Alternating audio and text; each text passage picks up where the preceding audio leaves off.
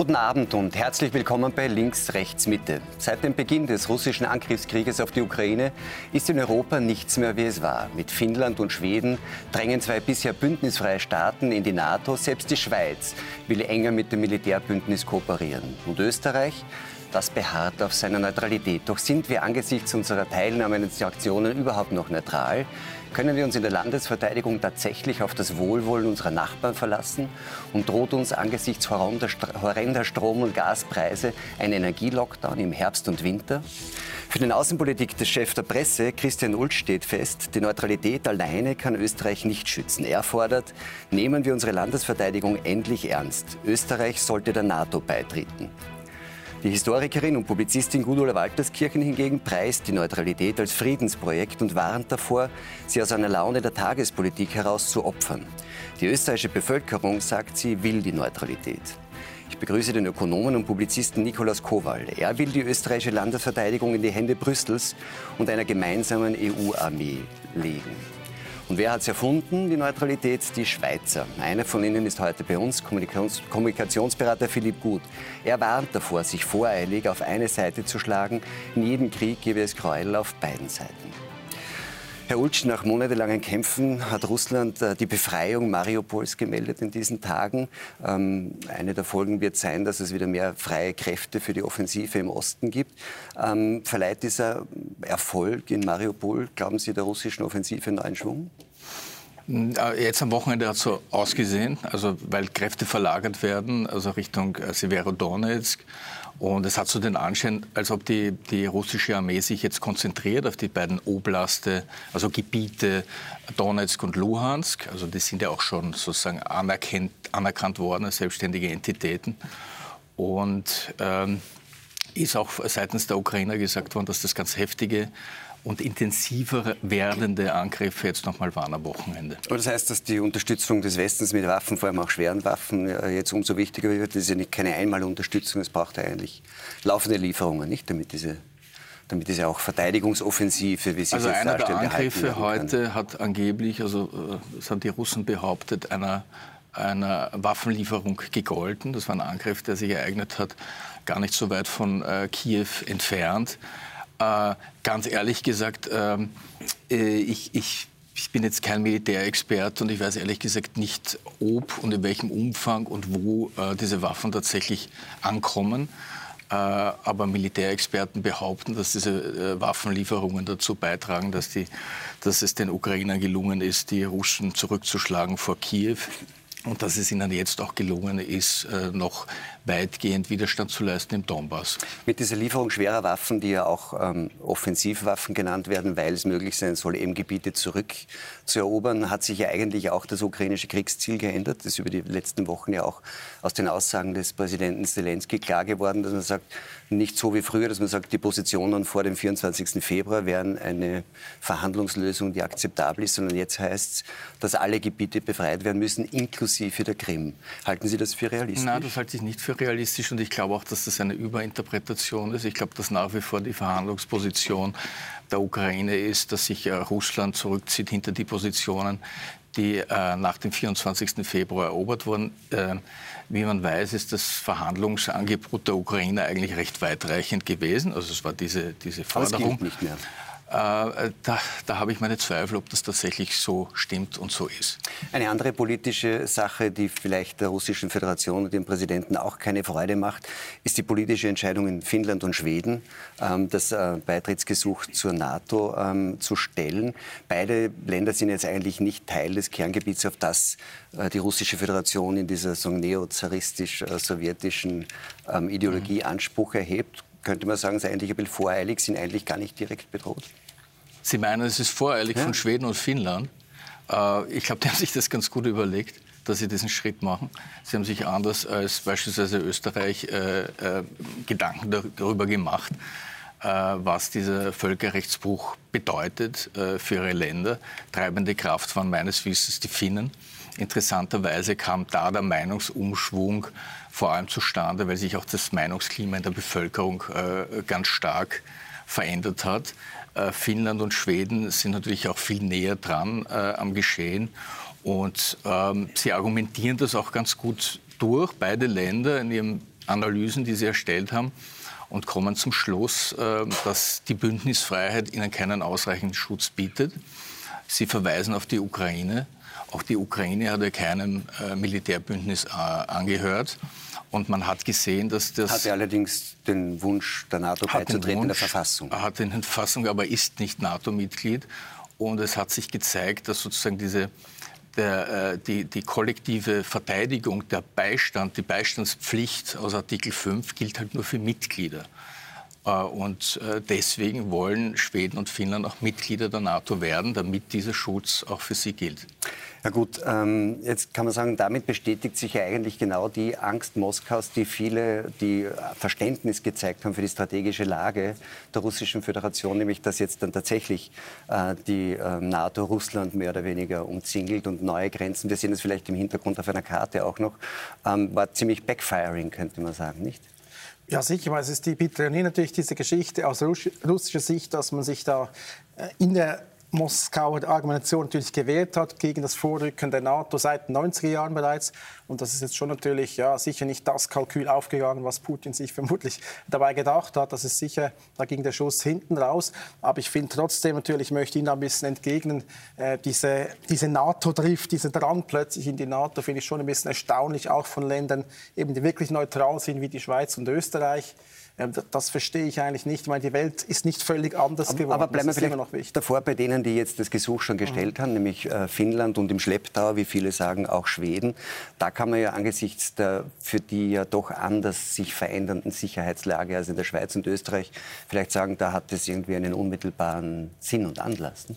Nein, ich finde es nicht. Also ich finde schon, dass jetzt momentan in einer moralischen Entrüstung wir uns befinden und dass aus diesem moralischen Impuls heraus weitreichende politische Weichenstellungen vorgenommen werden. Und wenn die Neutralität, wenn man das als Konzept ernst genommen hat davor, muss das ja immer noch gelten. Das kann nicht sein, dass einfach, da wäre alles falsch gewesen. Also ich finde, ich staune schon, wie schnell da die, ja, die, die, die Gewissheiten einfach wegerodieren.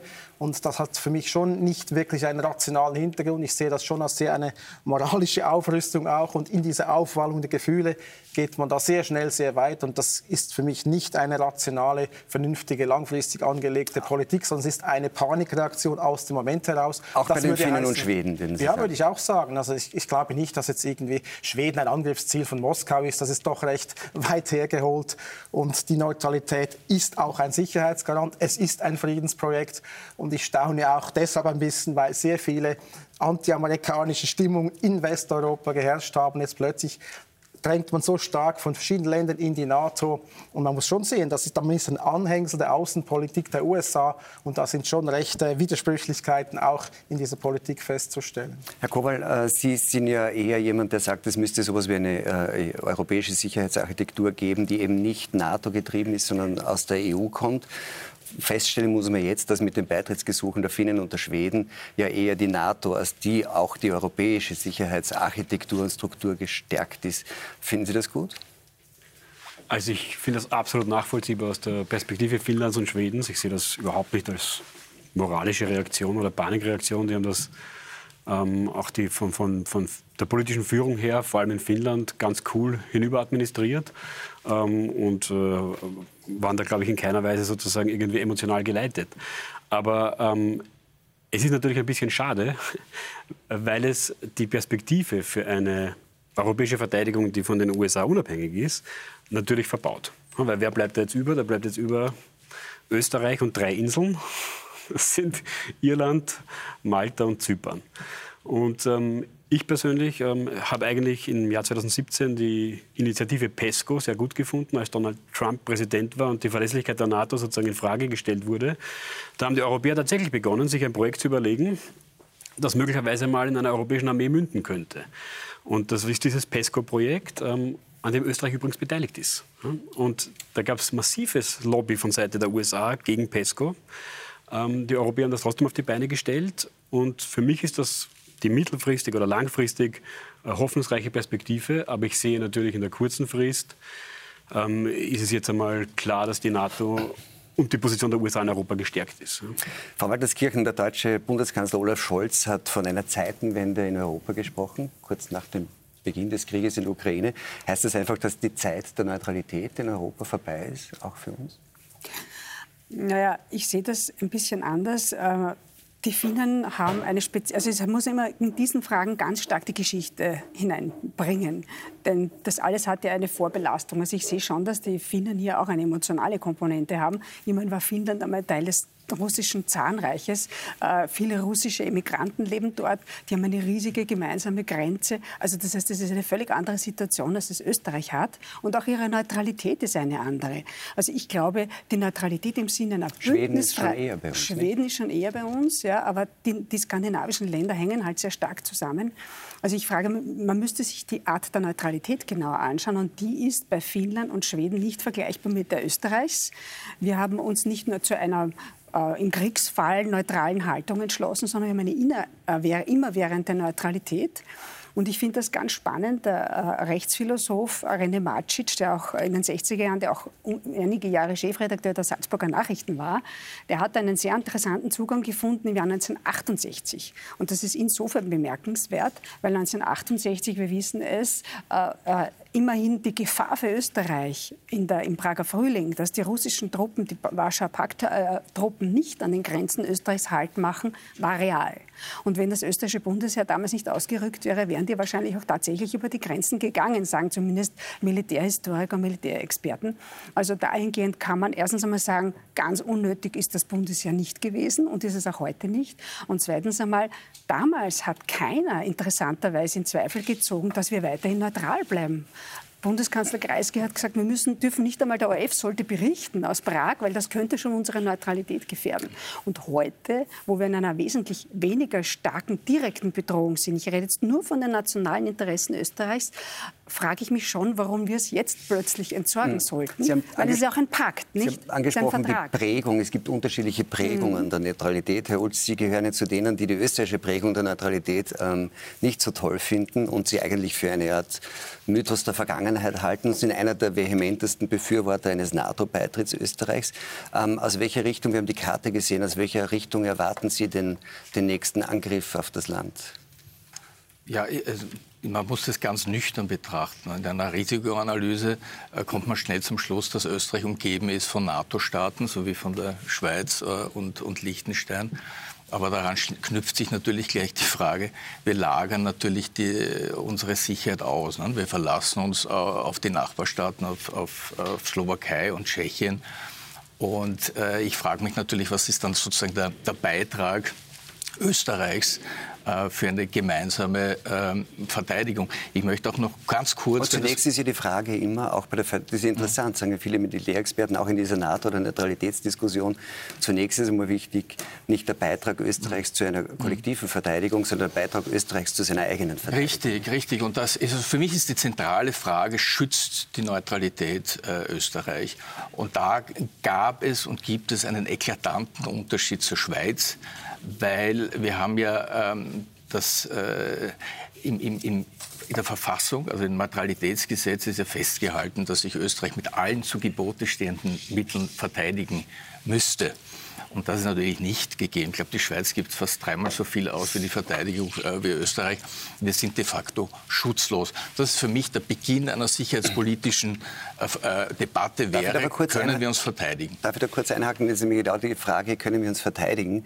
Das ist ja eine Diskussion, die es in Deutschland auch gab, weil man sagt immer, Österreich ist ein Trittbrettfahrer mit seiner Neutralität. Die Bundesrepublik hat gezeigt, dass man auch als NATO-Mitglied Trittbrettfahrer sein kann und auch die eigene Verteidigungsfähigkeit nicht hat. Und viele NATO-Militärs Militärexperten sagen, auch ähm, ein, einen Beitrag leisten zur kollektiven Verteidigung kann letztendlich nur ein Land, das auch in der Lage ist, seine eigene Verteidigung zu gewährleisten. Das müsste man nicht zunächst schauen, was fehlt, dass das österreichische Bundesheer dazu in der Lage ist, die verfassungsmäßige Aufgabe der Landesverteidigung ja, zu leisten und dann erst über das andere völ? Völlig d'accord.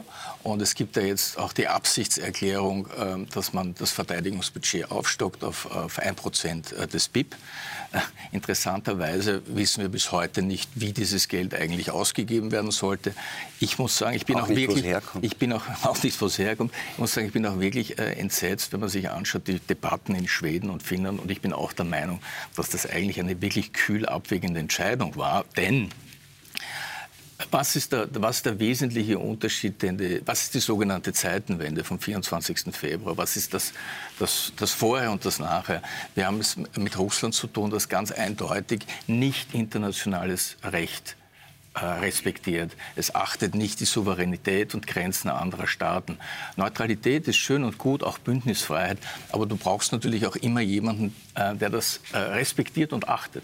Und genau das ist, ist der Brochenbruch, der passiert ist. Also wir müssen, also auch jetzt, wenn beispielsweise Zelensky vorschlägt, dass die Ukraine neutral werden könnte im Zuge von Verhandlungen, ist ja nicht völlig vom Tisch, passiert das auch immer mit dem Zusatz, Zusatz, dass diese Neutralität garantiert werden müsste. Wer soll das garantieren? Soll das, soll das Moskau garantieren? Soll das Russland garantieren, das jetzt eben gezeigt hat, dass es nicht einmal äh, Grenzen von Aber das zeigt das österreichische Beispiel, es müssen immer mehrere garantieren. Aber Herr Gut wollte sich da einschalten. Ja, ich finde Ihre Frage, das war existenziell wichtig. Oder? In der Schweiz heißt es ja, die immerwährende bewaffnete Neutralität. Eine unbewaffnete Neutralität ist ein Sicherheitsvakuum, das geht gar nicht. Das ist eine Gefahr auch für die umliegenden Staaten. Es ist ganz wichtig, dass, man, dass jeder Staat sich selbst verteidigen kann. Die Schweiz hat eine reine Verteidigungsarmee. Und auch hier, es ist zwar ein bisschen besser als in Österreich, aber es ist viel zu schwach. Ich habe ja mich auch intensiv mit dem beschäftigt, für Titelgeschichten darüber geschrieben, zum Beispiel über die Selbstdemontage der Schweizer Armee. Die Politik hat seit den 90er Jahren systematisch die Verteidigungsarmee Ausgaben überall runtergefahren. Und die Armee ist heute auch in der Schweiz nicht mehr verteidigungsfähig. Das muss man sagen. Österreich ist auch nicht. Das Bundesheer in Deutschland ist hinten und vorne nicht. Und es ist schon interessant, Sie haben die Frage vorher auch angesprochen, dass ein SPD-Kanzler, der immer auf diesem ewigen Friedenstrip war, dass der jetzt sagt, 100 Milliarden neu in die Armee hineinpumpen, in die Bundeswehr, das ist schon bemerkenswert. Und da, da fehlt es wirklich. Also in der Schweiz kann man etwa drei Wochen lang eine kritische Infrastruktur wie den Flughafen Zürich verteidigen und dann ist fertig. Boden-Luftabwehr funktioniert nicht mehr. Man kann Luftraum nicht schützen. Das ist in Österreich Aber man investiert jetzt 6 Milliarden Franken in neue nicht. Flugzeuge, oder? Die Flugzeuge sind ein Teil, aber das reicht nicht. Ich darf daran erinnern, noch äh, bei der alten Armee, die bis zu Beginn der 90er Jahre galt, da hatten wir Hunderte von Flugzeugen. Heute habe ich noch rund zwei, drei Dutzend, die einsatzfähig sind. Das reicht nirgends hin. Und das ist flächendeckend ist es so in Europa. Das ist die ganz große Lebenslüge des Nachkriegseuropa, dass man gesagt hat, wir haben eine große Friedenszeit. Das war einzig und allein wegen dem Kalten Krieg, wegen der Abschreckung und dank dem starken Onkel in den USA, den man immer politisch attackiert hat. Und Trump hat völlig recht, Sie haben es vorher angesprochen, das geht nicht, dass man auch innerhalb der NATO nur Trittbrettfahrer ist und sich selbst nicht verteidigen kann. Die Verteidigung beginnt immer an den eigenen Landesgrenzen. Das muss jeder Staat selbst können. Man hat keine Freunde in der Politik, man hat Interessen und die Armee muss ausgerichtet sein auf den Worst Case. Nur das und das Worst Case ist ein Angriff, auch mit konventionellen Armeen. Das hat man heute wieder gesehen in, in der Ukraine. Das ist kein Cyberkrieg. Der Cyberkrieg spielt auch eine Rolle mit, aber ganz zentral am Schluss wird der Krieg auf dem Boden ausgefochten und da sind wir einfach nicht bereit dazu. Herr Koray? wir, wir haben schon Freunde, ne? weil wir sind in der EU. Und äh, unser, unsere, unsere europäischen Partner, das sind, äh, das sind unsere Freunde. Mit denen haben wir nicht nur einen gemeinsamen Binnenmarkt, sondern auch eine sehr komplexe politische Konstruktion, zum Beispiel eine gemeinsame Verteidigungs- und Sicherheitspolitik seit 1995. Und Österreich hat sich schon mehrfach an Battlegroups beteiligt, äh, die die Europäische äh, Union temporär aufstellt. Ja, ich ja, möchte auch, existieren die nicht. Ja. also, die auf dem Papier allzu stark sind die ja wohl nicht. Das sind, das sind, das sind sozusagen Versuche. Aber da hat man immer gesagt, also unabhängig von der Einschätzung, Einschätzung, wie stark die jetzt sind. Ich glaube, Herr Holsch ist der anderer Meinung. Da hat man immer gesagt, und es war auch politisch immer wichtig, zu sagen, das können wir machen, ohne sagen, unsere verfassungsmäßig garantierte immerwährende Neutralität zu verletzen. Na, ich ich glaube sowieso, dass die verletzt ist. Also, äh, also ich, ich, ich stelle in Abrede, dass wir neutral sind. Ähm, äh, also wir, haben, äh, wir sind Teil der europäischen gemeinsamen Verteidigungs- und Sicherheitspolitik, wir haben die Battlegroups, wir haben PESCO. Ähm, Sie müssen überlegen, der EUFOR-Chef, der jetzt von der Bosnien-Mission, das ist ein Österreicher, ähm, der Vorsitzende des Militärausschusses der Europäischen Union ist ein österreichischer General. Wir haben äh, auch dies, alle Sanktionen mitgetragen gegen Russland. Wir haben, äh, wir haben Schutzhelme geliefert und, äh, und, und, äh, und, und, äh, und, Schutzausrüstung und wir lassen alle Waffen durch, durchs Land. Aber da müsste man also klingt das für Sie nach Neutralität? Ich, ich, befürworte das alles. Ne? Ich befürworte das alles, aber das klingt für mich nicht nach Neutralität. Aber da müsste man, könnte man eventuell sagen, Frau Walterskirchen, es gibt dann nur zwei Möglichkeiten. Entweder wir sind nicht mehr neutral, dann hätte man das in Österreich mit per Volksabstimmung ändern müssen. Anders geht das nicht, verfassungsmäßig. Oder es stimmt gar nicht. Oder wir sind neutral und sind gar nicht so eng verwoben ja. durch die EU in Sicherheitspolitik. Also diese, diese Vorwürfe wie Trittbrettfahrerei, Passivität, das war eigentlich 1968 schon genau dasselbe. Also die Diskussionen, die wiederholen sich. Und damals ist man schon auch wieder zu dem Schluss gekommen, nur leider hat man es nicht wirklich umgesetzt, dass eine echte Neutralität, wenn man sie ernst nimmt, nur aktiv sein kann. Und eines der wirklich erfolgreichen Projekte, nämlich dass Neutralität immerwährend ein Friedensprojekt ist, war die Beteiligung unter anderem an den UNO-Truppen.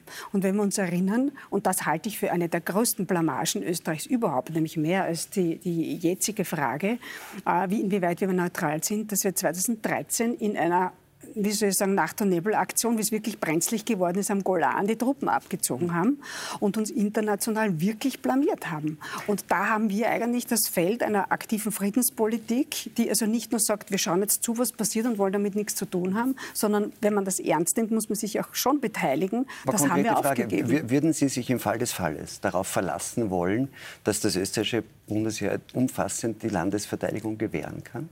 Wir müssen uns darauf verlassen können. Und das ist eben das Versäumnis der letzten Jahrzehnte, dass man das eben nicht wirklich ernst genommen hat. Also man hat gesagt, das Bundesheer brauchen wir eigentlich nur mit zum Schneeschaufeln oder wenn es irgendwo eine Überflutung gibt, das Katastropheneinsatz. Ja, und die allgemeine Wehrpflicht, die haben wir, da wird mit der Zivildiener haben genügend für alle möglichen anderen Einsätze. Also man hat es nicht ernst genommen. Und das ist die Grundvoraussetzung. Und ich finde, noch mehr Trittbrettfahrerei ist es, wenn wir sagen, jetzt gehen wir schnell, schnell zur NATO, weil wir sind so schwach und können uns nicht verteidigen. Ja, da gibt es keine Trittbrettfahrerei, soll, da gibt es einen Mitgliedsbeitrag, soll, ja, ja, der wahrscheinlich relativ hoch wäre. Und dann sollen die anderen quasi für uns sorgen. Wir schlüpfen jetzt quasi unter den Schirm. So kann es ja nicht funktionieren. Kann man eh nicht. Ja. Ich möchte, Entschuldigung, dass ich unterbrochen habe, aber ich finde halt, äh, Österreich muss sozusagen ähm, ehrlich werden, der Realität ins, ja. ins, ins, Auge sehen. Und es ist einfach Faktum, dass Österreich äh, äh, unter dem Schutz äh, der NATO, unter dem Schutzschirm der NATO ist. Es wurde auch Rekruten erzählt in den 80er Jahren. Da ist ja dann erzählt worden, im, im Machfeld muss man muss man eine angreifende Armee äh, ein paar Tage lang äh, aufhalten, dann kommt ja eh die NATO. Ja. In einer Panzerschlacht. In, in einer Panzerschlacht. Naja, und, und jetzt erweist sich halt in der Ukraine, ja, ich meine, die NATO kommt halt nicht, wenn man nicht äh, Mitgliedstaat ist. Deswegen auch äh, die Reaktion in Finnland und, und Schweden. Also man ist schon ein bisschen einer Illusion nachgehängt. Und es ist auch ein bisschen ein Mythos, äh, der, der, aktiven Neutralitätspolitik. Wo da, da kommen wir dann noch dazu. Ich möchte bei, bei Mythos bleiben. Frau Walterskühn kurz noch heißt, die Neutralität ist in dem Fall, wenn sie ein Mythos ist, auch der bequeme Mythos, der sagt oder der eigentlich sagen, das Synonym hat, wir sparen uns das Geld. Nein, also ich halte das jetzt wirklich für bedenklich, wenn man das nur so als Konstrukt und das Mythos abtut, weil eigentlich, wir erinnern uns vielleicht noch 1955, das ist ein völkerrechtsverbindlicher Akt gewesen. Das ist ein Vertrag. Also das ist ja nicht so, dass die Österreicher hingegangen sind und so, weil wir jetzt gerade lustig sind, sind wir jetzt immer während neutral, sondern das ist verbindlich. Und das heißt, wenn wir jetzt, und da gibt's eben, äh, da können sich die Rechtsphilosophen und die, und die Verfassungsrechtler dann noch eingehend unterhalten, aber wenn wir jetzt sagen, so, und jetzt hören wir auf mit der Neutralität, dann hat das ja Konsequenzen, weil dann könnten wir uns das ja auch als Vertragsbruch ja, ausrelegen. Ist, also so also einfach, ist, ist so einfach ist das, das nicht. Eindeutig, Nein, das ist nicht eindeutig, eindeutig unter Verfassungsrecht, dass es ein sogenannter einseitiger Rechtsakt ist. Österreich müsste lediglich äh, die Staaten, die damals befragt wurden und notifiziert, also benachrichtigt wurden, jetzt neuerlich benachrichtigen. Dass man nicht äh, mehr neutral ist. Dass man nicht mehr neutral ist und dann kann man natürlich, äh, ist, ist Österreich frei, sich auch einem Bündnis also anzuschließen. Mit einer Benachrichtigung alleine, also wie gesagt, das ja, ist, unter, das den Rechts, äh, unter den Verfassungsrechtlern nicht so eindeutig. Das ist so. Nein. Aber schauen wir uns mal an, vielleicht was kein Verfassungsrechtler, aber der österreichische Bundeskanzler dazu sagt. Er hat ja die äh, Debatte über die österreichische Neutralität nach ungefähr 36 Stunden beendet. Schauen wir kurz rein. Dass wir uns nicht verschweigen, wenn Leid und Elend in unserer Nachbarschaft unmittelbar vor der Tür sind.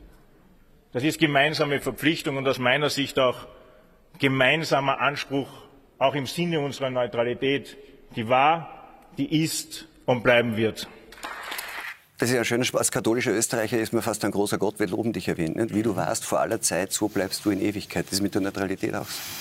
Ja, scha schauen Sie, äh, natürlich äh, muss man realistisch sein. Es gibt äh, keine Mehrheit, äh, also es, es bräuchte eine Zweidrittelmehrheit, äh, um, um die Neutralität aufzuheben. Und es, bräuchte, es bräuchte höchstwahrscheinlich, also politisch ganz sicherlich auch eine Volksabstimmung.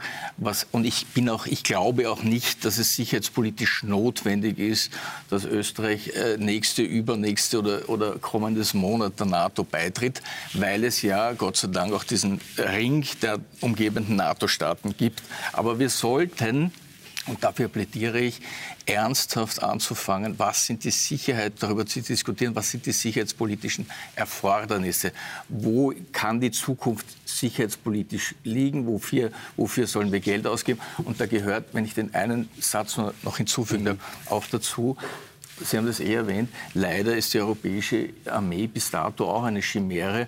Und, und jetzt wird es dann bald so sein, äh, dass 23 äh, der 27 EU-Mitgliedstaaten der NATO angehören. Also es wird jetzt ganz sicher keine Parallelstruktur aufgebaut werden. Man kann nur schauen, dass man sozusagen den, den europäischen Pfeiler der NATO stärkt und dann im Falle des Falles äh, äh sich emanzipiert äh, von den USA. Aber jetzt ist das ein, muss man auch dieser Realität ins Auge sehen. Interessant ist aber beim Thema Neutralität heutzutage, dass in der Bevölkerung eine ganz große Zustimmung ist. In der Schweiz macht immer die Eidgenössische Technische Hochschule eine Umfrage. Das sind Rekordwerte kürzlich gewesen. 96 Prozent finden, man muss an Neutralität festhalten. Man kann auch diskutieren, was für eine Neutralität genau. Aber grundsätzlich, der Wert Neutralität steht ganz oben. Es gibt sonst keine politische Umfrage, die derart eindeutige Zustimmungswerte aufweist. In Österreich ist es ein bisschen weniger, aber es ist ähnlich. Also da, da sehe ich wirklich einen Unterschied zwischen der Presse, also Presse im allgemeinen Sinn, aber vielleicht auch Ihrer Presse, die auch so heißt, und einfach, dass die Journalisten und gewisse Politiker jetzt in eine Richtung rennen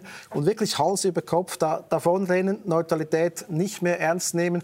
Und die Bevölkerung sieht das ein bisschen relaxter, sieht das anders und das finde ich grundsätzlich aber was richtig. was man in Österreich hatte in die letzte Intervention, ähm, nämlich eines offenen Briefes einer, einer Gruppe Gruppe von Militärleuten, Politikern, Intellektuellen, ging ja dann gar nicht so sehr direkt in Richtung NATO, sondern darüber, dass man sagt, man braucht jetzt, so wie es Herr Ulf sagt, äh, nicht morgen der NATO beizutreten, aber man braucht ein, endlich eine offene und ehrliche ähm, Diskussion über die österreichische Sicherheitspolitik und sowas wie eine neue Sicherheitsdoktrin. Die Debatte kann ja nur gut sein, also oder? Ich denke, Debatten sind prinzipiell immer gut, ja, weil allein wenn am Schluss einmal rauskommt, was ist eigentlich wirklich unser Interesse? Weil ich meine, das ist eben das, was mich auch ein bisschen stört. Da möchte ich Ihnen auch recht geben, aus einer Emotion heraus. Das, was in der Ukraine passiert, ist letztlich trotzdem ein Stellvertreterkrieg und es ist nicht eine österreichische Angelegenheit im Kern. Was heißt ein Stellvertreterkrieg? Das also, es ist nicht unser Krieg. Ja, also wir, wir haben Aber damit eigentlich nichts zu tun. Wen?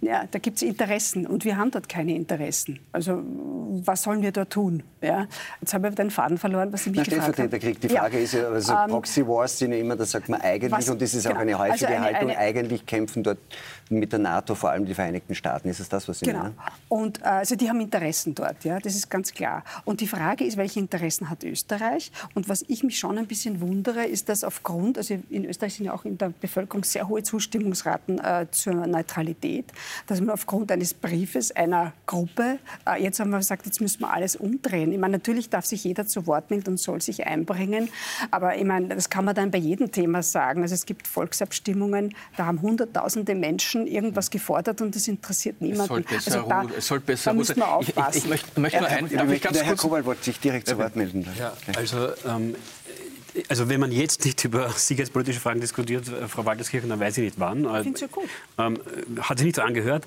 weil nur weil eine Mehrheit so oder so ist, heißt das ja nicht, dass man diese Fragen nicht stellen darf. Und In einer Frage, wo es äh, verfassungsmäßige Volksabstimmung braucht, ist das vielleicht dann trotzdem noch einmal Selbst das ist unglaublich, dass es eine verfassungsmäßige Volksabstimmung bräuchte. Ja? Aber ist ja wurscht. Man kann über alles diskutieren, auch wo es eine, ja, ja. eine Volksabstimmung braucht. Also das ist, das ist ja eine offene Diskussion. Zumal ähm, diese spezifischen österreichischen Interessen, ich meine, ich lehne einfach ab, in diesen Kategorien zu denken, weil die spezifischen österreichischen Interessen wären einfach gar nichts zu machen.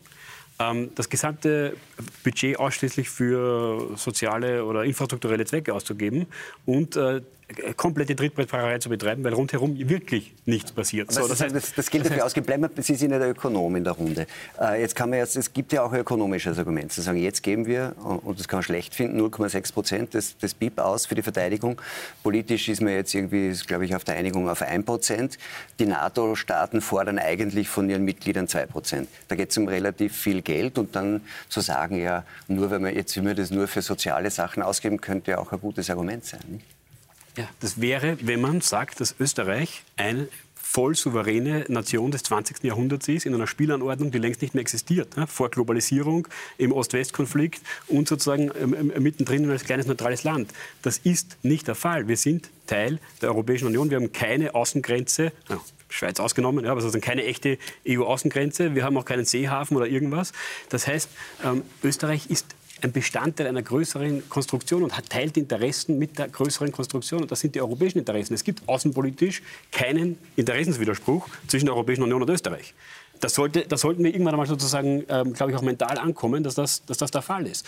Und die Europäische Union hat ganz klare Interessen was Russland betrifft, weil die Russen haben 2014 irgendein tschechisches äh, Waffendepot hochgejagt, die Russen haben den, den, den, den Skripal vergiftet, ja? die Russen haben versucht, mit ganzen Trollfabriken in sämtlichen Konflikten destabilisierend zu wirken. Sie haben in der Flüchtlingskrise massive rassistische Hetze verbreitet. Sie haben in der Corona-Krise ähm, die, die, größte Schwurbel- und, äh, und, und, Verschwörungsmythen ähm, überall hineingejagt mit ihren Trollfabriken, damit die Demokratie von innen zersetzt wird. Das heißt, sie haben eine aktive Kampagne, spätestens seit 2014, wahrscheinlich seit früher, eine aktive Kampagne gegen die Demokratie an sich und gegen Europa im Speziellen gefahren, in dessen Herzen wir liegen. Und was deshalb, jetzt, nein, deshalb möchte ich stark widersprechen, dass sagt, das nicht unser Krieg ist. Was ist das unser Interesse dann, unser, Russland unser, unser Interesse, zu demokratisieren? Unser Interesse ist, dass Russland irgendwann einmal ein demokratischer Partner wird. Wie können das wir das unser, erreichen? Das ist, das, ist, das ist unser Interesse. Können wir das erreichen, das indem wir die Ukraine im Krieg unterstützen? Das, das, Erste ist die Unterstützung der Ukraine im Krieg. Das ist mal das, Erste, was man da machen kann, damit, dieses, damit der, der Kreml in seiner derzeitigen Konstellation einen Gesichtsverlust erleidet, der so groß ist, dass dieser Hardcore-Militarismus irgendwie sich langsam sozusagen äh, von, von innen selbst zerstört. Und das ist schon ein sehr weit hergeholter äh, Punkt, den Sie da bringen, oder? dass Sie sagen, dass irgendwelche Trolls ab und zu am Werk sind, dass das dann eine Kriegführung ist gegen westliche Demokratie. Das ist schon, also wir müssen schon unterscheiden und die Kirche im Dorf lassen. Äh, das ist schon, das ist schon krass. Die, die, die Trump das ist schon groß. Moment, das, ist kein, das ist kein militärischer Angriff auf unsere Stadt. Das ist eine ideologische Auseinandersetzung, die da ist. Und da finde ich auch, da muss Europa wirklich und alle Staaten, die müssen an der Rechtsstaatlichkeit festhalten. Ich meine, die EU bricht laufen ständig selbst rechtsstaatliche Grundsätze. Das erste ist eben in Reaktion zum Beispiel auf diesen Informationskrieg, den es selbstverständlich gibt, das stelle ich nicht in Abrede, aber da kommt die EU und sagt, wir müssen russische Staatssender verbieten, ausschalten. Das geht meiner Meinung nach nicht. Wir müssen doch hier für unsere Freiheit hinstellen, müssen die verteidigen und wir halten das aus. Wenn Propaganda kommt, die kommt übrigens auch bei unseren Sendern, beim öffentlich-rechtlichen TV gibt es genug so auch Propaganda, ist nicht so krass wie dort gibt es auch. Wir müssen da unsere Freiheitswerte Werte hochhalten. Wir können nicht Unrecht mit Unrecht vergelten. Wir können nicht auf Zensur mit Zensur reagieren. Das ist der falsche Weg. Wir müssen unsere liberalen Werte hochhalten. Zum Thema Unrecht ein anderes Beispiel, jetzt geht es darum, plötzlich irgendwie Gelder Oligarchen wegzunehmen. Also hat Frau von der Leyen gesagt, verwenden, also wenn man Geld verwenden will von Privatpersonen, heißt das nichts anderes, als man ihn vorher wegnehmen will, wegnehmen muss. Man will sie also enteignen und das dann in den Wiederaufbau der Ukraine stecken. Das ist für mich keine Rechtsstaatlichkeit. Und im selben Atemzug hat Frau von der Leyen die Frechheit zu sagen, wir müssen dann von der Ukraine fordern, dass sie die Rechtsstaatlichkeit aufbaut. Man kann nicht selbst die Rechtsstaatlichkeit abbauen und den anderen mit dem Finger zeigen, ihr müsst das dann machen. Also hier ist Europa nicht wirklich bei den liberalen Grundwerten geblieben. Und das ist genauso verwerflich wie andere Dinge, die wir hier diskutiert also, haben. Das ist genauso verwerflich zu bezeichnen, finde ich grotesk. Darf ich, darf sozusagen das auf eine Stufe zu stellen, weder die, also die russische Doch, Propaganda ja. und die, ich sage nicht, dass die und öffentlich-rechtlichen Sender. Nein. Wenn man Rechtsstaatlichkeit fordert, muss, muss man wirklich krass, muss man wirklich krass unterwegs sein. Man den öffentlich-rechtlichen Sender in Westeuropa und der russischen Propaganda immer. Rechtsstaatlichkeit gilt. Aber das mag, das mag, das mag Ihr Standpunkt sein. Unrecht. Das mag Ihr Standpunkt sein. Unrecht mit Unrecht Aber dann reden Sie für die Schweiz und machen Sie in der Schweiz, wie Sie wollen. Aber Sie sind gar nicht wir. Sie sind gar nicht wir. Weil Sie können nicht einmal zur EU. Also, er kann für die Schweiz sagen, was er möchte. Gott sei Dank gehören wir nicht zur EU. Ja, Gott sei Dank. Aber Rechtsstaat, ich glaube, das ist auch ein Ideal für die EU. Aber offenbar nicht, wenn Sie das anders In der Schweiz ist ein Ideal. Da was mich noch ein bisschen nachdenklich stimmt, ich meine, da ist jetzt sehr viel durcheinander geworfen worden. Also ich glaube nicht, dass wir russische Trollfabriken dahingehend verhindern können, wie jetzt zur NATO beitreten. Ja? Also ich denke mal, wenn man nur die Sachen fertig denkt, Sie sagen zu Recht, also wir wollen in Wirklichkeit wollen wir Frieden haben. Ja? Ja? Also wir wollen, Russland wird unser Nachbar bleiben. Ja? Ich meine, die werden nicht verschwinden von der Landkarte. Also diese Fantasien, Russland muss jetzt vernichtet werden etc., hat in der Geschichte übrigens auch nie wirklich geklappt. Es ist dann noch schlimmer geworden. Also man muss in irgendeiner Weise muss man miteinander auskommen. Das ist auch das Thema, das die Finnen natürlich jetzt immer die ganze Zeit beschäftigt. Ja? Also egal, wem sie beitreten, Russland bleibt ihr Nachbar. Das heißt, den Auskommen muss es geben. Und das Problem, das jetzt ist, und da sage ich schon, dass es auch im Militär, in der Generalität da auch warnende Stimmen gibt, die sagen, passt auf, wenn sie es hier zu weit treibt, was ist dann gewonnen?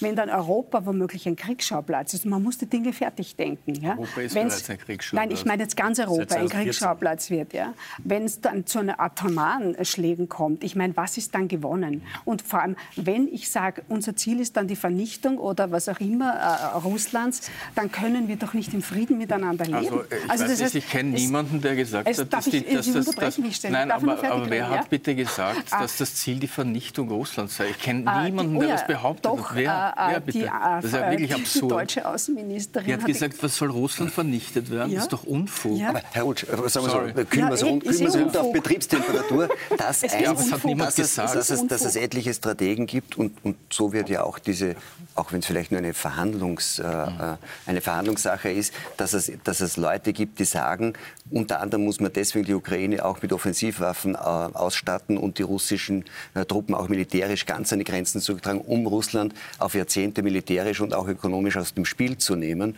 das ist jetzt nicht, das ist noch keine Verschwörungstheorie. Die nein, nein, aber es hat niemand behauptet, dass Russland vernichtet werden ja, soll. Nein. Weil, ich meine, eindeutig ist ja das, und ich, ich hoffe, da sind wir uns einig, dass in der Auseinandersetzung äh, es einen Aggressor gibt, und das ist Russland.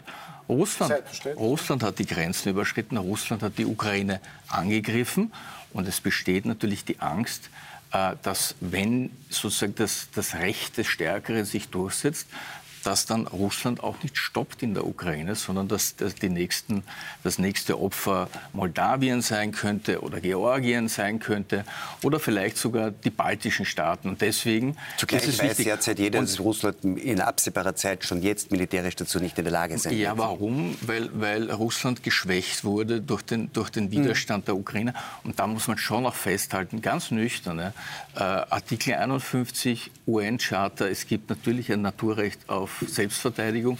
Und natürlich, glaub, hier nein, nein, und natürlich gibt es damit verbunden auch ein Recht äh, zur Waffenlieferung. Nicht? Wenn, man, man hat das Recht und die Pflicht, Wobei, einen, Ange einen bei der angegriffenen... ist was anderes. Einen, nein, nein, für uns, darum, wir sind, da, wir sind da moralisch fein raus. Für uns nein? stellt sich diese Frage ja, Nein, bei der Neutralität geht es wirklich darum, auch das wurde jetzt natürlich über Bord geworfen. Es gab maßgebliche Politiker in der Schweiz, auch Presseleute, die gesagt haben, man soll jetzt zumindest Ringgeschäfte, indirekte Waffenlieferungen zulassen. Und das ist definitiv mit der Schweizer Neutralität natürlich nicht vereinbar. Die Diskussion gab es in Österreich nicht. Und ich möchte auch eines wirklich, wollte ich vorher schon sagen, ergänzen.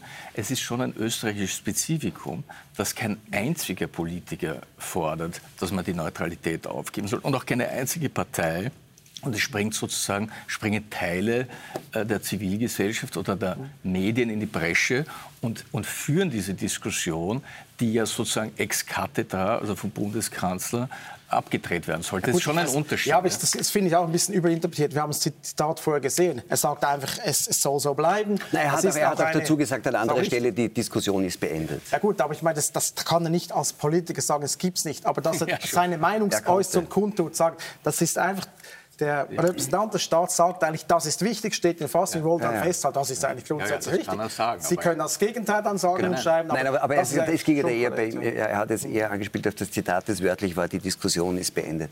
Ich möchte jetzt auf einen anderen Kriegsschauplatz wechseln kurz ähm, und, und, noch einmal zurückkommen darauf, dass wie, wie versucht Europa seine Interessen zu vertreten, auch gegenüber Russland, Russland in dieser Eindämmungsfrage. Und da ist ja dann das Entscheidende sind eigentlich die Wirtschaftssanktionen, muss man sagen, nicht? Also neben den Waffen Waffenlieferungen. Da gab es jetzt fünf Sanktionspakete. Das sechste ist jetzt seit Wochen äh, in heftiger Diskussion. Ähm, zeigen die Sanktionen die Wirkung, glauben Sie, die sie haben sollten? Äh, das muss man nüchtern sehen. Also bis jetzt nicht. Äh, die Sanktionsdrohung hat es schon Wladimir Putin nicht beeindruckt. Also ich nehme ja an, dass Macron und Scholz, als sie vor Kriegsausbruch in, in Moskau waren, Putin darauf hingewiesen haben, dass es äh, solche Sanktionen geben wird. Es sind äh, jetzt in fünf Runden äh, Sanktionen verhängt worden. Es sind mehr als 1000 Personen 80 Organisationen betroffen, es sind recht umfassende Aktionen. Auch, auch Import ist verboten. Aber ich sehe natürlich nicht, dass es bis jetzt etwas bewirkt hat. Es kann sozusagen pro futuro etwas bewirken, was etwas bewirkt hat, meiner Ansicht nach. Aber das könnte ich jetzt auch nicht quantifizieren. Aber ich nehme an, dass die Waffenlieferungen mhm. etwas bewirkt haben. Sanktionen haben, das meine, auch historisch gesehen, hat das sehr selten irgendwie genau die Wirkung gehabt, die man wollte. Oft sind auch Leute betroffen, die man nicht treffen will die normale Bevölkerung, die wird auch darunter leiden. Ich meine, da wird die Wirtschaft eines Landes völlig von außen runtergefahren. Das sind sehr viele Dinge sind nicht mehr handelbar. Ich habe Verwandte in Russland, man kann nicht mehr fliegen, man kann die nicht besuchen. Es gibt viele Dinge, die nicht funktionieren. Äh, es gibt Währungsprobleme und es sind nicht die ganz reichen Leute, wenn sie einem Menschen, der 10 Milliarden hat, mal fünf einfrieren, hat immer noch fünf. Aber die Leute, die mit 200 ähm, Euro oder Franken im Monat Pension, nämlich so hoch ist etwa in Russland, überleben müssen, die haben eine ganz große Schwierigkeit, wenn die Kaufkraft schwindet. Und die sind am, am, am Schluss die, die drankommen. Und der Putin wird sich ganz sicher nicht beeindrucken lassen. Ich meine, das ist schon eine relativ naive Vorstellung, dass dieser Charakter äh, sich von Sanktionen jetzt Nein, Was man gesehen hat, glaube ich, ist, dass die, dass die Sanktionen jedenfalls nicht dazu geeignet sind, zu einem rascheren Ende des Krieges zu, zu führen. Aber, die, aber es, trifft, es trifft ja nicht nur die, die, die russischen Bürger, Herr Kowal, sondern dass dieses Ölembargo noch immer nicht wirklich umgesetzt ist und dass eigentlich kaum noch jemand glaubt, dass das komplette Gasembargo kommt, hat ja eher damit zu tun, dass es Auswirkungen auch auf die europäischen Bevölkerungen hätten, nicht so sehr ja, ja. auf die russische. Na, nur also dass wir das klarstellen. Was nicht funktioniert hat, war die schnelle Kollaps der russischen Währung. Das hat nicht funktioniert aufgrund, Eher im Gegenteil, nicht? aufgrund spezifischer äh, äh, Maßnahmen der russischen Nationalbank. Ähm, was funktionieren wird, ist eine mittelfristige ähm, starke Schwächung der russischen Wirtschaft, weil ähm, wir, Russland ist technologisch sehr schwach. Ähm, es ist eine Volkswirtschaft, die nicht viel größer ist als die Italiens. Und ähm, das ist eine Volkswirtschaft, die sehr stark angewiesen ist auf europäische Technologie. Und dort wird es bei den Lieferketten bald massive Probleme geben, idealerweise sogar bei der Rüstungsindustrie, dass gewisse Chips und gewisse andere Komponenten fehlen. So, und das wird man in den nächsten Monaten sehen und dann wird es dort ähm, äh, auch äh, Entlassungen und Arbeitslosigkeit und Ähnliches geben. Und dann wird man die russische Volkswirtschaft sozusagen stark treffen. Putin will nicht arbeitslos sein, aber normalen Leute. Ja. Sie, Sie, schätzen Putins Persönlichkeit offenbar sehr hoch ein. Ich, persön ich, ich, ich, persönlich, ich persönlich, Machtverhältnisse anders ein. Ich, ich persönlich glaube, dass sozusagen ein Krieg, der laufend unpopulärer wird und wo du wirtschaftliche Probleme bekommst, dann hoffentlich irgendwann einmal ähm, in ein Szenario kommt, wo man möglicherweise äh, massiven Druck von innen auf den, Kreml, auf den Kreml bekommt. Was unsere Seite betrifft, ähm, glaube ich, dass das Ölembargo realistisch ist und kurz vor der Türe steht. Ähm, und ähm, da sehe ich auch sozusagen keine besonderen äh, wirtschaftlichen Probleme, weil Öl einfach ersetzbar ist. Vor allem, wenn wir jetzt an die Iran-Verhandlungen denken oder eben auch an die, an die Verhandlungen mit Venezuela.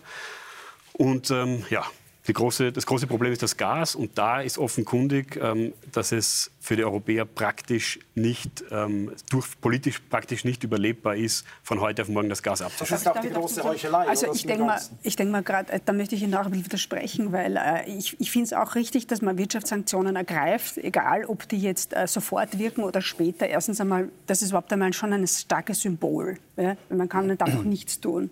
Und besser sofort, dass man äh, einen dritten Weltkrieg anzettelt, ist immer noch besser. Man macht Wirtschaftssanktionen. Ich denke auch, das wird sich erst mit der Zeit zeigen. Und ob das mit der Währungspolitik auf die Dauer so funktioniert, werden wir auch erst außerdem, sehen. Nicht? Außerdem. Also war jetzt eine Notmaßnahme. Absolut. Ja? Aber was ich schon für sehr bedenklich halte, ist, äh, dass von verschiedener Seite äh, so flockig gemeint wird, naja, das mit Öl und Gas, das macht ja nichts, weil dann duschen wir halt äh, kalt oder so. Also Sie haben das jetzt nicht gesagt, aber das wird in der Diskussion so herumgeschleudert.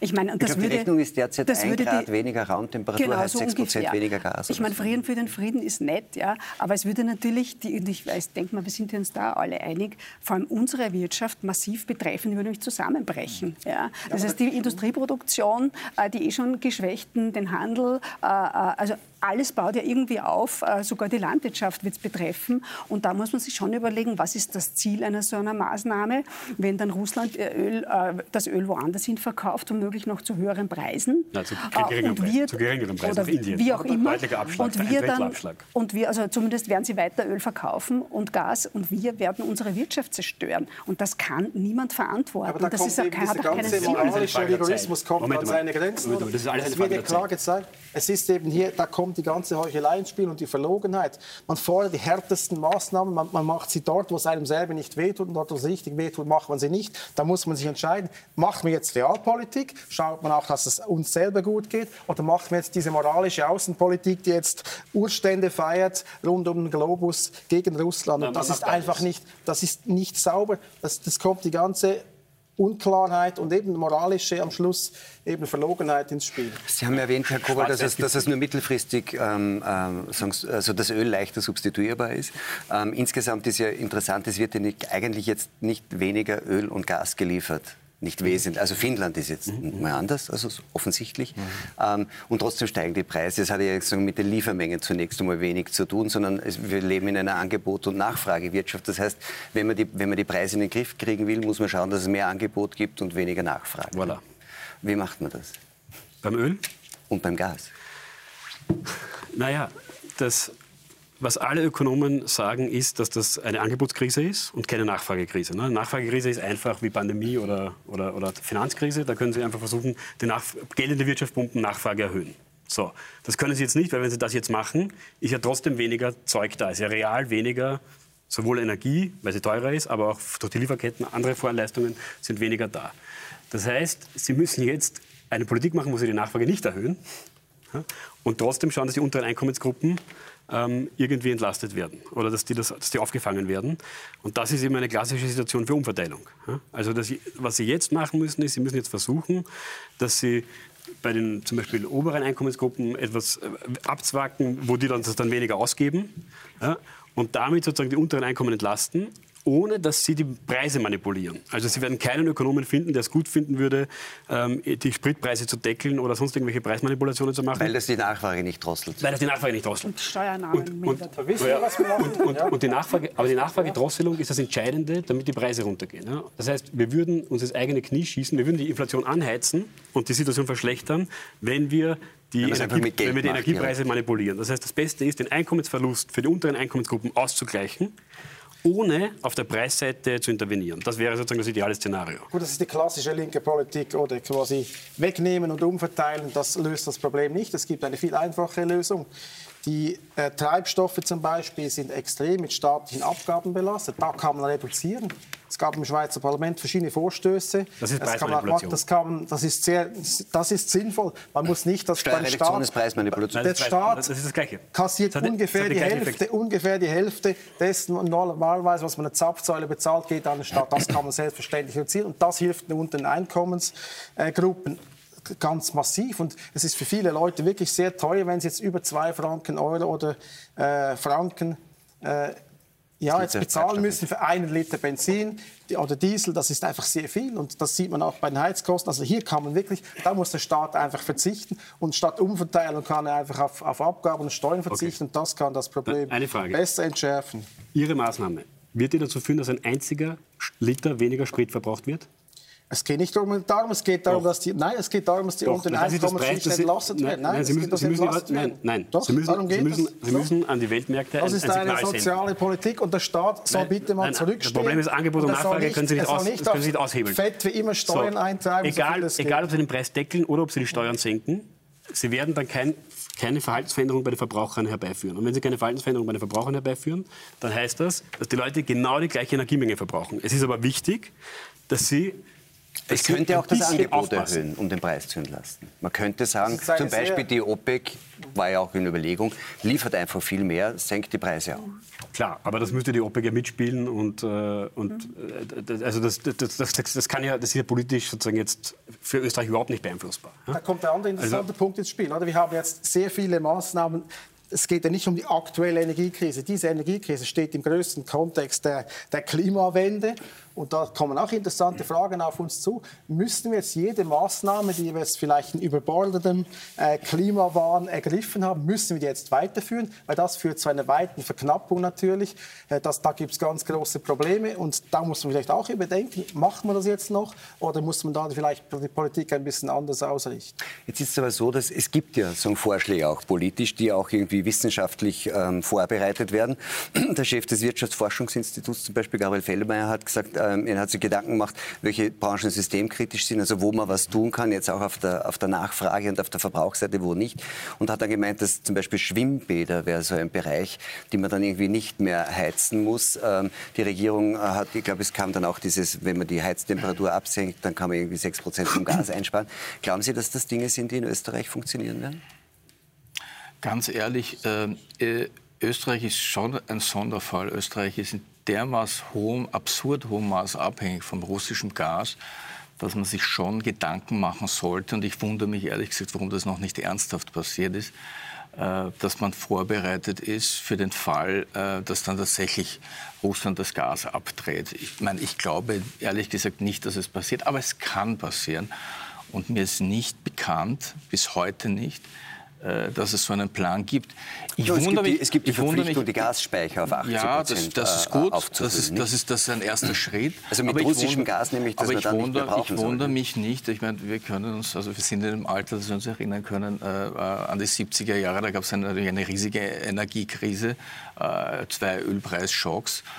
Und, und, ich wundere mich, warum es jetzt keine äh, Appelle gibt äh, zum Energiesparen. Ich meine, äh, äh das kostet nichts, nämlich so einen Appell an die Bevölkerung zu richten. Und bei uns ist, nein, bei uns, lassen Sie mich kurz ausreden, ist schon so eine allgemeine Tendenz äh, zu beschwichtigen und so, so paternalistisch. Man will ja niemanden in Unruhe versetzen und keine Unruhe schüren. Ich finde, äh, dass die, die Bevölkerung reif und kundig genug ist, dass man das einfach mal, mal sagen könnte und darstellen könnte, was Sache ist. Aber vielleicht ist es auch die Erfahrung von den Lockdowns, dass es eigentlich dann eh nur dann funktioniert mit einer Bevölkerung, wenn es wirklich nicht mehr anders geht. Dass man dann sagt, so wie in der Pandemie, jetzt geht es nicht mehr anders. Wir hätten das eine oder das andere vorbereiten können, jetzt geht nicht mehr anders. Jetzt gibt es sozusagen diesen Cut. Jetzt müssen wir irgendwie bei drei, bei drei Grad weniger wohnen, weil es geht nicht mehr anders, weil zum Beispiel das Gas abgedreht wird. das, wird das wird nicht reichen und nicht funktionieren. Entschuldigung, also, das geht nicht auf. Äh, ich denke mal, die, die, diese Stromspar- oder diese Energie Einspartendenz ist ja ohnehin schon da, weil man, äh, Haushalte, wir sind schon angesprochen, mit wenig Einkommen, die müssen jetzt schon schauen, wie sie ihre Heizölrechnung oder ihre Stromrechnung bezahlen können, also dass die überhaupt noch auskommen damit. Das heißt, ist eigentlich der Zwang in diesen Gruppen schon da. Bei Gutverdienern, die merken es noch nicht. Die können noch diskutieren, ob sie das wollen oder nicht. Aber weil Sie gemeint mit den Gasspeichern, das hat mich schon sehr gewundert, weil früher, als noch die OMV quasi die Exklusivrechte hatte und noch nicht äh, im Zuge der Liberalisierung der Energiemärkte Märkte dann auch private oder sagen wir so kleinere Händler ins Spiel gekommen sind, da war doch immer die Verpflichtung, dass dadurch, dass es sich ja um, um, um äh, kritische Infrastruktur bzw. Um, um, lebenswichtige Dinge handelt, dass es ein gewisses Kontingent an Speicher geben muss. Das kostet Geld und das wurde dann sehr heruntergefahren, weil es ihm so teuer ist. Und kleine Private haben das offensichtlich nicht gemacht. Und ich mich schon gewundert, dass man dann überrascht war, dass die, also ich war auch überrascht, dass die Gasspeicher dann im Herbst eigentlich schon fast leer waren. Also die, die Bevorratung nicht funktioniert hat. Das ist offensichtlich die letzten Jahre schon so gegangen, um auf dieses Krisenszenario oder auf irgendein Krisenszenario, es muss ja nicht gleich ein Krieg sein, überhaupt nicht vorbereitet war und das äh, quasi in diesem Preiskampf geopfert hat. Und das ist eigentlich auch ein Versäumnis des Staates, beziehungsweise hat man vielleicht auch in der EU nicht genug darauf geschaut, äh, für den Krisenmodus vorzusorgen. Ich möchte das den Ökonomen noch einmal ins Spiel bringen, mhm. bei, der, bei, der, Sache. Sie sagen ja, ähm, das ist, auch wenn es die unteren Einkommensschichten trifft, ist es eigentlich eigentlich richtig. Man muss tatsächlich sagen, auf der Verbrauchs- und Nachfrageseite was tun und man muss mittelfristig Abhängigkeiten verändern. Was sind denn so Mittelfristdinge? Dann gibt es, viele sagen, einfach Tempolimits, weil das verbraucht auch nachweislich weniger Energie. Ich brauche irgendwie nicht den Benzinpreis sub, quasi subventionieren, sondern ich muss mit anderen Maßnahmen dafür sorgen, dass weniger verbraucht wird. Was ist da für eine Mittelfristperspektive, die dann auch perspektivisch 80 Prozent Abhängigkeit von russischem Gas äh, sagen, auf Sicht substituieren kann? Gibt es da Dinge, die groß genug und die massiv, die genug Masse haben, um sowas zu machen? Sie müssen jetzt alles machen. Sie müssen jetzt alles machen, kurzfristig, mittelfristig, langfristig auf einmal planen und alles sofort. Deshalb LNG-Terminals in Deutschland für Flüssiggas. Wir müssen uns überlegen, sozusagen, oder die OMV muss sich überlegen, wie sie ihr, ihr Gasfeld in Rumänien äh, in Betrieb nimmt. Ähm, und man muss natürlich, und das ist das langfristige Ziel, was die Energiewende betrifft, alle Register ziehen, die irgendwie zu ziehen sind. Also letztlich Öl und Gas ist halt bei uns nicht ausreichend vorhanden. Die Europäische Union muss das zu was weiß ich, 80, 70, 80 Prozent importieren, da müssen wir raus. Ja, da müssen wir raus. Und das, das ist die mittellangfristige Perspektive. Aber für den nächsten Winter ist es tatsächlich so, dass jeder Kubikmeter Gas, der jetzt eingespart wird, uns dann helfen wird. Und dementsprechend unterstütze ich hier auch jede Maßnahme, die dazu führt.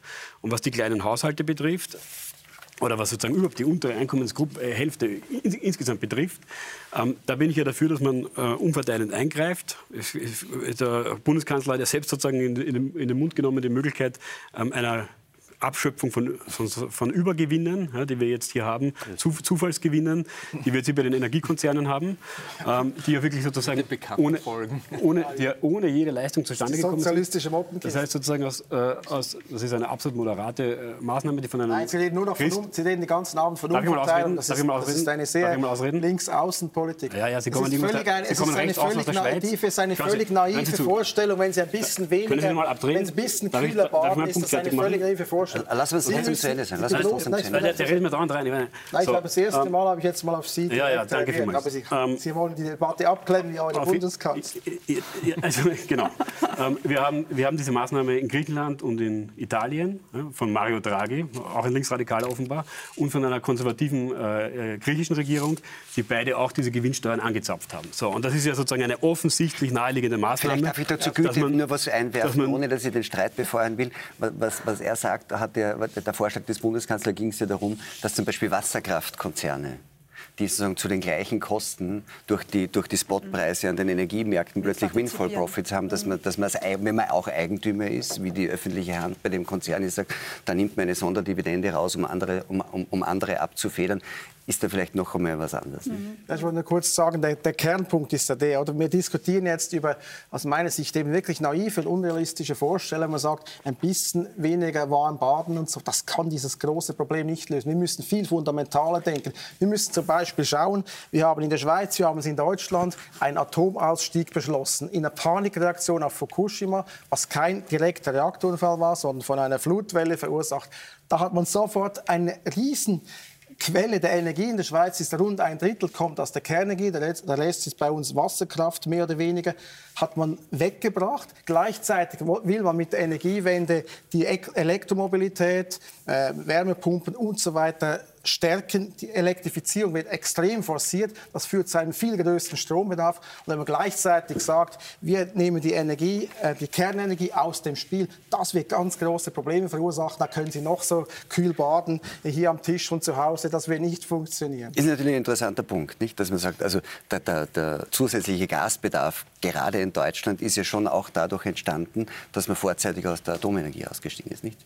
Die und auch Kohle. Die Europäische Union überlegt jetzt und einige Anrainerstaaten der Nordsee überlegen jetzt dort das gigantischste Windkraftparkprojekt, äh, das es jemals gegeben hat, äh, hochzuziehen und äh, ganz, ganz hohe ähm, Strommengen von dort zu beziehen in Zukunft. Also ich glaube, die gesamte, auch, auch, auch, auf den Finanzmärkten sozusagen, wie sich die Investitionsdynamik entwickelt, wo die Anleger hingehen, ähm, sehe ich sozusagen insgesamt äh, einen massiven Zug in Richtung äh, dieser, äh, dieser Energiewende. Und ähm, ich glaube schon, dass wir das äh, in, in, den nächsten zehn Jahren stemmen können. Und ich hoffe, dass dieser russische Anlassfall jetzt ähm, da keine Bremse ist, sondern ein Turbo. Aber was passiert in den zehn Jahren? In den zehn Jahren wird man mit Katar und mit anderen nicht gerade sozusagen für ihre Menschenrechtslage bekannte Staaten, aber mit denen man gerade nicht sozusagen kriegerische Auseinandersetzungen hat, mit denen wird man sich sozusagen über Wasser halten. Das kommt da, dazu. Oder? Also da, da habe ich auch ein Problem, weil ich denke mal, ähm, wenn ich aus moralischen Gründen oder weil sie, weil sie sagen kriegsführend, aber das hat ja trotzdem immer auch was mit Recht und Unrechtsempfinden zu tun. Ich sage, mit Russland wollen wir keine Geschäfte mehr machen, weil, die sich, weil sie Menschenrechtsverletzungen begehen, weil sie Völkerrecht verletzt haben etc. Und Jemen ist, jetzt auch ist das legitim. Aber wenn ich dann sofort nach Katar gehe, also ich, ich sage Ihnen auch dazu, ich als Frau sage, da habe ich echt Magenschmerzen, weil das ist dann für mich eigentlich wirklich scheinheilig. Entweder das ist ein moralisches Argument oder ich sage, es geht mir nur rein um meine Interessen, dann darf aber das keine Rolle spielen. Also dann kann ich nicht nach Katar gehen. Ja, das ist ein das Problem. Ist völlig richtig. Es ist eine ab extreme, absurde Verengung jetzt nur auf Russland alles ähm, Russland führt darauf. Krieg jetzt macht man aber schauen Sie mal, was in Saudi-Arabien ist. Sie haben es angesprochen, in Jemen, da ist auch da ist ein brutaler Bürgerkrieg. Die mischen da rein, die machen da mit. Wir haben Katar vor der Fußball-WM, die größten Diskussionen. Ist das überhaupt moralisch statthaft, dort ein, ein Spielturnier mhm. durchzuführen? Riesendiskussion. Die FIFA wurde irgendwie als, als Schurkenorganisation deswegen beschimpft. Das sind riesige Diskussionen und das ist jetzt alles weg. Mhm. Und das ist einfach eine moralische Einäugigkeit. Das Weltböse konzentriert sich im Moment auf den Kreml und das ist einfach, das wird der Weltlage nicht gerecht. Da müssen wir einfach ehrlicher sein und sagen, ganz klar verurteilen. Ich habe über ein Buch geschrieben, das letzte Buch von mir, über den letzten Chefankläger Nürnberger Prozesse, ein ganz großer ähm, Vertreter des, des Friedensgedankens, des Rechtsgedankens, gilt auch als Vater des Internationalen Strafgerichtshofs in Den Haag. Ben Ferenc heißt der, ist im 103. Lebensjahr, nur dies nebenbei. Also ich bin ein absoluter Verfechter des Friedens. Ich verabscheue Angriffskriege, das sind Verbrechen, die müssen bekämpft werden. Aber was nachher jetzt passiert ist, nach diesem russischen Angriffskrieg, ist dermaßen einseitig und nicht mehr rational, da kann ich nicht mehr mithalten. Ich wollte nur kurz anfügen, also Sie müssen sich dann entscheiden, wenn Sie, wenn Sie nicht moralisieren wollen. Moralisieren ist nicht, Moral Nein, aber dann, gut, moralisieren dann müssen, ist schlecht. Ja, aber dann, dann müssen Sie dann, wenn, ich glaube, es geht in der Energiefrage jetzt schlicht und einfach um Diversifizierung. Ich habe es für unklug gehalten, dass, dass Österreich sich dermaßen auf, auf russische Energie verlässt. Ich meine, ja. wer macht das, dass er, dass er 80 und angeblich sind es sogar 90 Prozent, weil in übrigen 20 Prozent auch die Hälfte eigentlich aus Autarkie Russland kommt. Wäre gut, und wenn man das nicht hinwägt. Autarkie, dass man, dass man natürlich, dass man natürlich mhm. äh, diversifiziert und die, die Energie aus verschiedenen Ländern äh, bezieht. Ich meine, und dass dabei das alle, dass das alles keine vorbildlichen Demokratien Nein, sind. Nein, das ist so. Das ist halt, das ist halt so. Ja.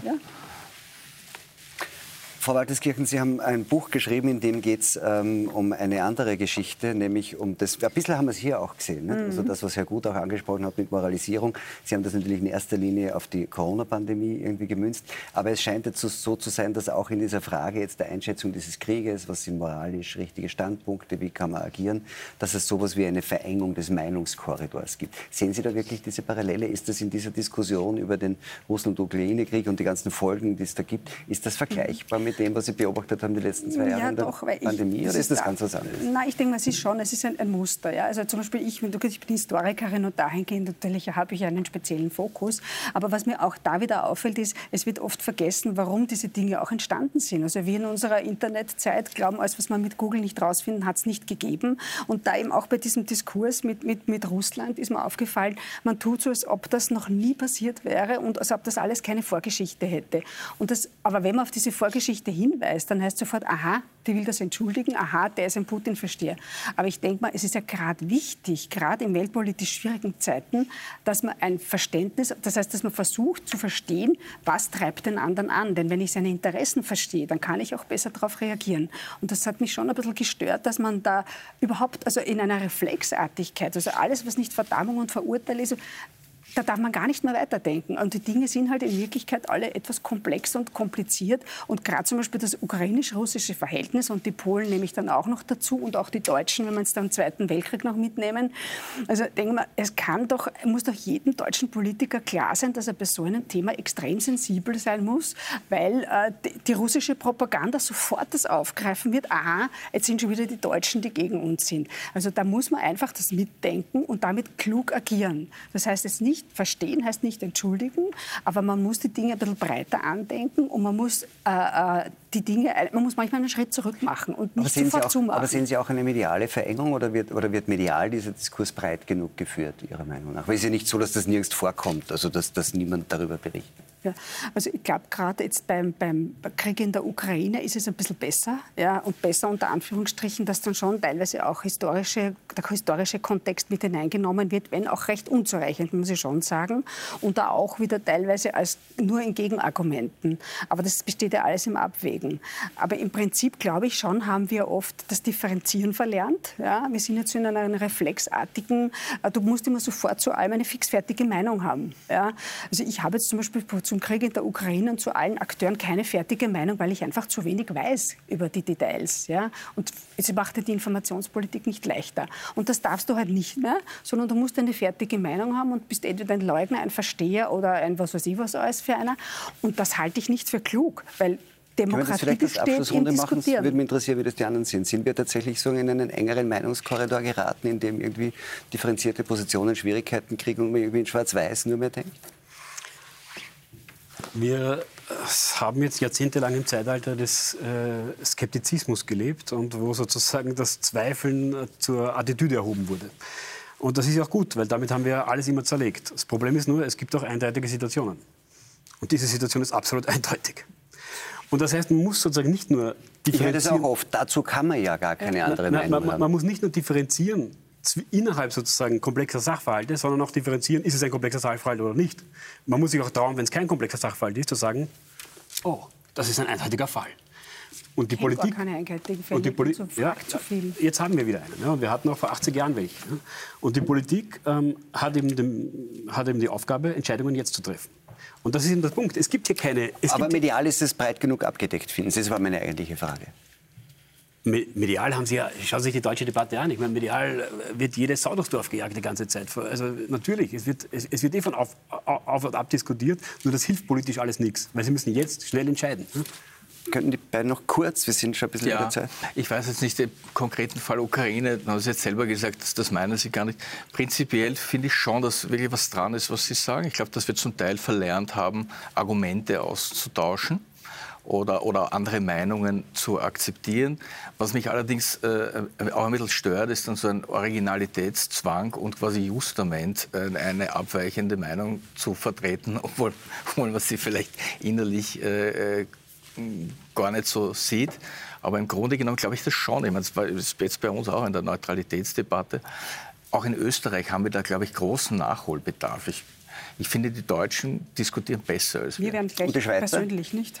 Ja, Diskutieren ich, die ich Schweizer sehe schon eine Verengung. Also es ist schon klar, wie Sie es gesagt haben, oder? Man kann jetzt eigentlich nur noch, es sei völlig klar, ja, es ist klar, dass es eine russische Aggression gegen einen souveränen Nachbarstaat gibt, das ist klar. Aber nachher fängt die Diskussion natürlich an, was ist die richtige Reaktion? Wo ist die Reaktion vielleicht überschießen? Wo ist sie aus moralischer Entrüstung gespiesen und eben nicht aus kühler, rationaler Politik? Und da finde ich schon, dass ein moralischer Druck da ist. Und wenn man jetzt anders ist, wenn zum Beispiel russische Leute beschimpft, in der Schweiz gab es gerade einen Gerichtsfall, wo Ukrainerinnen zu Leuten, die sie vorher gekannt haben, die Russen sind, ihr seid alles Nazis, seid Faschisten. Also da ist ein Klima entstanden, das nicht mehr rational ist und das von mir aus eben schon aus dieser moralischen Entrüstung herauskommt. Moral ist ein guter Impuls, aber Moralismus ist dann falsch. Man muss dann wirklich bei einer rationalen Politik gesagt, bleiben. dann fängt die Diskussion erst an. Bei uns endet sie jetzt. Aber wir sind über der Zeit, Frau Walterskirch, meine Herren. Vielen Dank für dieses Gespräch. Ich wünsche Ihnen einen schönen Abend. Nächsten Sonntag begrüßt Sie hier wieder meine Kollegin Katrin Brehauser. Ich wünsche eine gute Nacht. Alles Gute.